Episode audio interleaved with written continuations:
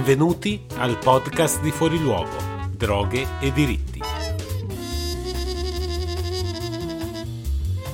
Una produzione di Forum Droghe che vi porta i contenuti del sito di fuoriluogo.it nelle vostre cuffie.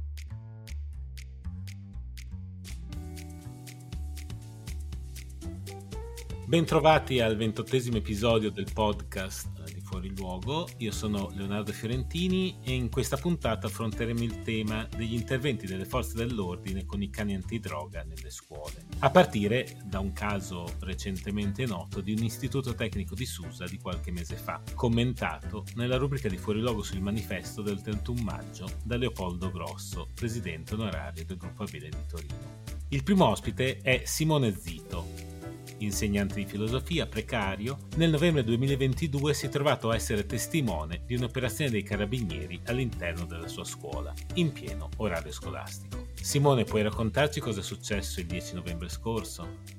Sì, certo. Eh, buongiorno a tutte e tutti. Diciamo che c'è stata una strana esercitazione antincendio, è suonato l'allarme circa le nove e mezza, e siamo usciti tutti fuori dall'istituto eh, nel luogo di raccolta e poi a un certo punto uno studente mi ha detto ma professore questa non è un'esercitazione antincendio e gli faccio perché?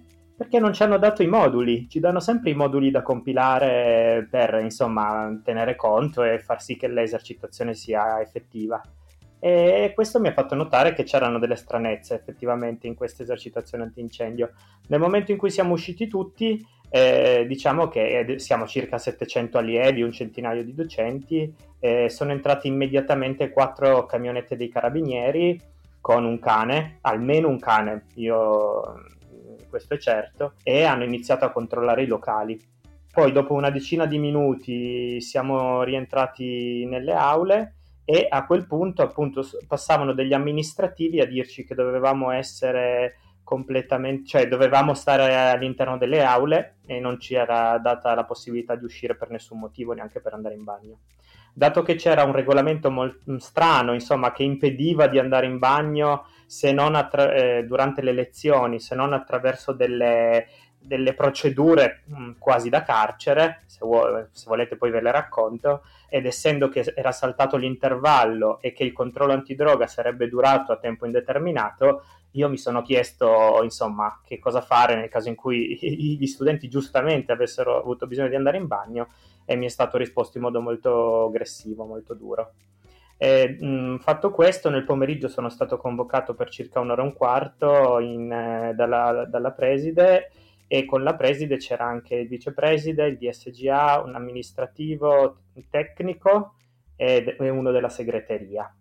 E, insomma, mi hanno accusato di essere stato io aggressivo nei confronti del, del, dell'amministrativo e poi hanno capito che io ero anche, diciamo, l'insegnante che aveva reso pubblico quello che aveva visto quella mattina e mi hanno chiesto di cancellare il post. Io gli ho detto se ci sono delle cose false sono ben felice di cancellarle e di chiedere scusa, se sono cose vere non vedo perché devo cancellarle e da lì poi è partita la segnalazione all'ufficio scolastico regionale e a, ai carabinieri per diffamazione. La presenza di cani davanti e dentro le scuole sta diventando purtroppo uh, molto frequente, troppo frequente come più volte abbiamo cercato di spiegare su Fuori Luogo. Eh, il perché l'ha spiegato, devo dire, molto bene Leopoldo Grosso nell'articolo che trovate linkato nella descrizione del podcast come sempre. Eh, Leopoldo dice la scuola non ha bisogno delle azioni di deterrenza nelle aule della didattica, che ottengono in genere solo effetti boomerang. Spaventano la stragrande maggioranza degli studenti, alimentando una cultura di diffidenza e ostilità verso chi deve proteggere i cittadini. Inducono nei ragazzi comportamenti di mimetizzazione e di chiusura difensiva, ostacolando il lavoro educativo. Infine, stigmatizzano l'eventuale possessore con esiti spesso deleteri per lo stesso pericolo scolastico. Eh, da quando è stata avviata l'operazione Scuole Sicure, questa pratica, che non ha nulla di preventivo, appunto, ma che può essere semplicemente inquadrata come attività repressiva, stigmatizzante e intimidatoria, è stata istituzionalizzata con tanto di finanziamenti ad hoc e accordi territoriali. Rita Rapisardi è una giornalista ed è fra le poche che eh, fin da subito ha raccontato i fatti di Susa. Ciao Rita. Uh, sì, grazie Leo. Intanto buongiorno a tutte e tutti. Eh, il progetto Scuole Sicure in realtà per intero si, si, chiama Scuole Sicure, attività di prevenzione e contrasto allo spaccio di sostanze stupefacenti nei pressi degli istituti scolastici. La sua dicitura ha già due particolarità perché innanzitutto parla dei pressi delle scuole, quindi nelle vicinanze, ma in realtà poi questo non avviene perché ci sono varie tipologie eh, di controlli, a volte sono alle uscite o alle entrate per cui gli studenti devono, appa- devono proprio passare obbligatoriamente attraverso i cani. A volte sono alla fermata dell'autobus e a volte, come è successo a Susa, eh, sono nelle aule. Il progetto poi Scuole Sicure è definito appunto attività di prevenzione, ma in realtà di preventivo c'è ben poco perché sono controlli antidroga veri e propri eh, che le forze dell'ordine conducono non ovviamente prevenendo, ma al contrario nel cercare sostanze. In pratica l'istituzione di scuole sicure avviene attraverso accordi tra prefetture e comuni che quindi ricevono tutta una serie di fondi dal Ministero per alcune attività che sono tra le più varie perché riguardano anche la sicurezza in senso ampio. Ad esempio in alcuni casi spesso le eh, scuole utilizzano questi fondi per l'installazione di telecamere di sicurezza. Poi i fondi sarebbero anche da utilizzare per altri argomenti come ad esempio il cyberbullismo o le dipendenze di altro tipo, ad esempio quelle eh, da videogiochi. In uh, cinque anni sappiamo che Scuole Sicure ci è costato 16,4 milioni di euro, circa 3,5 milioni di euro l'anno e per il biennio 2022-2023 quello appunto che ci riguarda, saranno destinati oltre i 3,5 milioni di euro previsti che eh, vengono presi dal Fondo di Sicurezza Urbana sono il 14% di questo fondo di sicurezza, c'è stato un ulteriore stanziamento di, di 2 milioni di euro però dal Fondo Unico Giustizia, quindi in totale sono 5 eh, milioni e mezzo di euro. L'ultimo bilancio disponibile di scuole sicure è del biennio 2018-2019 ed ha un po' di numeri su eh, insomma come viene agito questo, questo controllo. Si parla di eh, circa 600 istituti sto- scolastici controllati e 14,7 kg di droga sequestrati, 31 arresti, 45 denunce all'autorità giudiziaria e 855 fra violazioni amministrative e illeciti, illeciti accertati. In pratica, facendo un breve conto, ogni grammo di eh, sostanza sequestrata ci costa più di 500 euro, che non è una spesa da poco. Su questo biennio qua, 2018-2019, il Ministero dell'Interno di allora, Matteo Salvini, aveva dichiarato nessuna tolleranza per la droga e gli spacciatori. Città per città, strada per strada, vogliamo spazzarli via ad uno ad uno e io mi sono permessa di aggiungere che però il numero degli studenti, anche minorenni, perché spesso sono minorenni, mh, rovinati appunto dal proibizionismo, cioè dal metterli all'interno di questo sistema proibizionista che li segnala uh, alle procure e li fa eh, diventare, diciamo, prigionieri fino all'età adulta anche di sanzioni piuttosto gravi, eh, invece è un numero che non è stato registrato. Scusami Rita, e nella perquisizione di Susa sono state trovate sostanze? Nella scuola di Susa in realtà non si sa se sono state ritrovate delle sostanze, nel senso che è un po' un piccolo mistero di questa operazione. Io a novembre ho telefonato alle forze dell'ordine di Torino per, per farmi confermare, insomma per farmi spiegare un po' la storia, avevo chiesto anche questo e loro mi avevano risposto che non erano state rinvenute sostanze. Poi da altre fonti esterne, eh, insomma interne in realtà alla scuola, mi erano arrivate voci che era stato rinvenuto qualcosa in aula insegnanti. Avevo così ritelefonato mh, all'ufficio stampa dei carabinieri che avevano eseguito l'operazione eh, chiedendo delucidazioni, ma loro mi avevano detto che insomma non potevano rispondermi in realtà su questo punto. Io ho chiesto appunto se erano state trovate sostanze nella scuola, loro mi hanno risposto di no alla mia precisazione nell'aula insegnanti mi hanno detto che non potevano, non potevano rispondermi, eppure l'aula insegnanti è all'interno della scuola. Quindi n- non si sa bene come sia andata realmente la questione. Grazie Rita. C'è qualcosa eh, di più però. Simone, come eh, ci aveva detto prima, ha, ha, avuto anche l'ardire di raccontare quel che, che era successo quella mattina in un post su Facebook. E questo, come già in qualche modo accennato, ha avuto delle conseguenze. Eh, quali, Simone, esattamente? Sì, allora una, una, denuncia per diffamazione da parte della dirigente e una, una segnalazione all'ufficio scolastico regionale. Eh, al momento non ho ricevuto nessuna comunicazione e né sanzione da parte dell'USR, dell'ufficio scolastico regionale, per questa prima segnalazione, però il caso ha voluto che a gennaio, a seguito di una conversazione con, una, un'altra, con un'amministrativa eh, della durata di 40 secondi, che è iniziata e finita con un saluto cordiale, mai sopra le righe, eh, mi è arrivata una comunicazione di nuovo che mi hanno eh, diciamo, denunciato l'ufficio scolastico regionale per minacce, per atteggiamento minaccioso, aggressivo e quant'altro.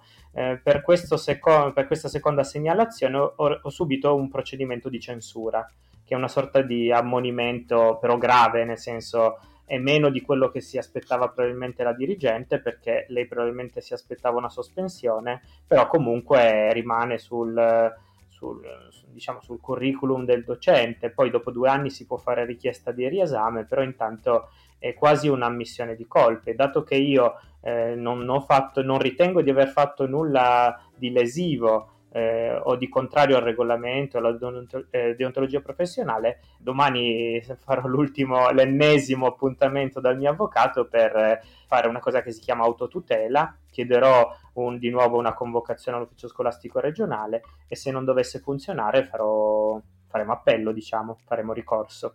Infatti è partita una, una, raccolta fondi che sta andando molto molto bene, che mi permetterà, e questo mi rende molto felice, di cercare di far valere le mie ragioni e stabilire un po' la verità dei fatti. Trovate il link alla raccolta fondi per le spese legali eh, sempre nella descrizione di questo episodio. Nel primo post eh, che tu hai fatto hai riportato una frase che ti è stata detta da uno dei dipendenti amministrativi della scuola che suonava più o meno sei con noi o contro di noi. Questo è successo quando hai provato a mettere in discussione i metodi militaristi d'operazione. Questo come se il contestare il fatto che in un luogo educativo si facesse un'operazione evidentemente eh, repressiva fosse di per sé un essere da un lato a favore delle droghe o della droga singolare, così siamo più in linea con l'attuale governo, ma anche come se il rivendicare da parte di un insegnante il rapporto con gli studenti e il fatto che il nemico non possa essere identificato nello studente,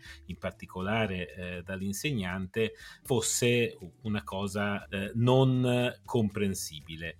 Eh, del resto, in qualsiasi crociata morale serve un nemico, eh, la cosa assurda è che in queste occasioni il nemico è un ragazzino, molto spesso minorenne, che se anche fosse colpevole di consumo e diciamo dal punto di vista legale e penale non, non, non si è colpevoli di questo, eh, ma anche di spaccio avrebbe più bisogno di aiuto, sostegno e comprensione più che di annusate di cani o manette.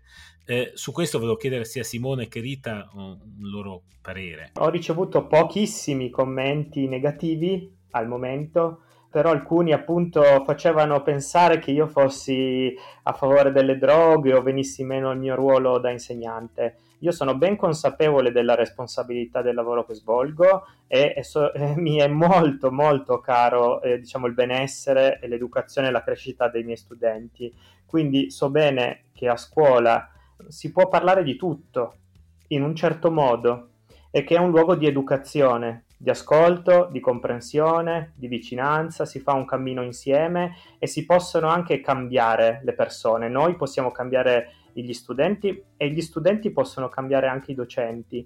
Questa roba sicuramente è, è molto interessante rispetto a un approccio educativo sulle sostanze. Eh, lungi da me eh, invogliare alcuno ad utilizzarli. Io, sarebbe bello vivere in un mondo in cui si può essere felici, sereni, appagati, eh, senza nessun tipo di dipendenza secondo me la scuola dovrebbe approfondire, cercare di capire quali sono le motivazioni che a volte spingono diciamo, i giovani verso le dipendenze, tra cui una delle più severe, delle più gravi sicuramente l'alcol e questo è un percorso. Diciamo che la repressione onestamente mi interrogo se porta a, a dei risultati e non magari ad aggravare un fenomeno.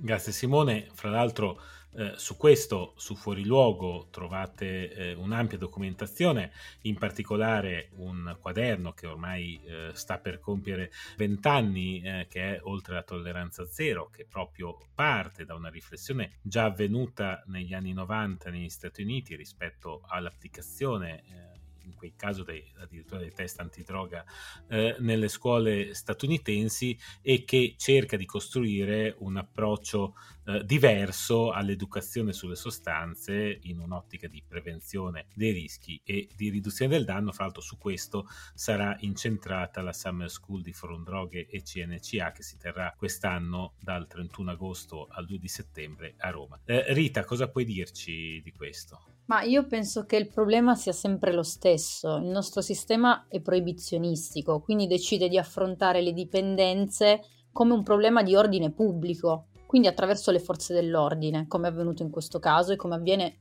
nel programma di scuole sicure.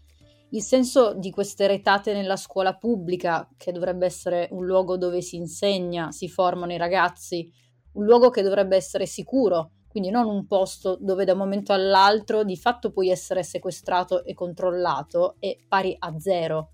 Ci sono tanti luoghi dello Stato, la scuola è sicuramente uno di questi, se vogliamo è anche il, uno dei più sacri, ma non mi pare che in nessun altro luogo dello Stato avvenga quello che avviene nelle scuole. Riassumendo, si è scelta la strada del manganello invece di quella dell'informazione, della prevenzione e conoscenza sì delle sostanze, che poi vorrebbe anche il piano scuole sicure, cioè la formazione su questi argomenti. Ma eh, questa formazione spesso è nelle mani delle forze dell'ordine che fanno incontri con gli studenti e formano i docenti su questi argomenti, quando avremmo decine di figure più accreditate eh, a questo tipo di compito. Rita, eh, rispetto alla normale storia delle perquisizioni nelle scuole con i cani, qui c'è un elemento in più. Non si può nemmeno dissentire, eh, anzi chi lo fa è quasi un amico degli spacciatori. Il dissenso per quanto riguarda situazioni in cui c'è da, appunto da una parte il cosiddetto potere e dall'altro i cittadini, come in questo caso, è sempre un argomento di enorme importanza, perché nel caso del professor Zito il dissenso è stato indirizzato verso una pratica ritenuta repressiva e intimidatoria nei confronti degli studenti, che in questo caso vengono trattati alla stregua di grandi spacciatori internazionali. Il dissenso però qui è stato letto e recepito contro la dirigente scolastica e al suo modo di gestione dell'istituto, e questo non c'entra nulla ovviamente con l'essere amici o nemici degli spacciatori. In queste azioni non si stanno certo scovando spacciatori. Alla fine questi ragazzi sono semplici consumatori e basta tra l'altro anche confrontarsi con i numeri della sostanza sequestrata in un anno. Sono a fronte di grandi fondi po- pochissimi chili di sostanza. Tra l'altro su questo c'era stato un caso simile nel 2014, eh, quello del del professor Zito, eh, che aveva riguardato un professore di Terni che in quel caso eh, si era opposto all'intervento delle forze dell'ordine e dei cani, rispondendo che le scuole non sono caserme e aveva appunto bloccato uh, la retata antidroga. Era stato un caso che aveva avuto molta eco perché c'era stato anche l'intervento dell'allora ministra dell'istruzione Maria Stella Germini. Anche in quel caso si trattò di dissenso e in, tra l'altro a quel professore andò, se vogliamo, anche peggio perché rimediò un provvedimento disciplinare con la sospensione di 12 giorni dall'insegnamento. Grazie Rita, grazie a Simone. Ricordo che nelle descrizioni di questo episodio trovate sia il link all'articolo di Leopoldo Grosso che il link alla sottoscrizione per le spese legali per il ricorso di Simone. Grazie ancora e a risentirci alla prossima puntata. Grazie a te. Grazie.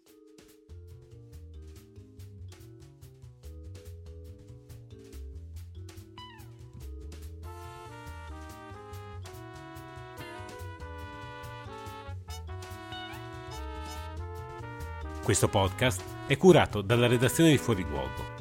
Maggiori informazioni e tutte le fonti di questa puntata sono a disposizione su fuoriluogo.it.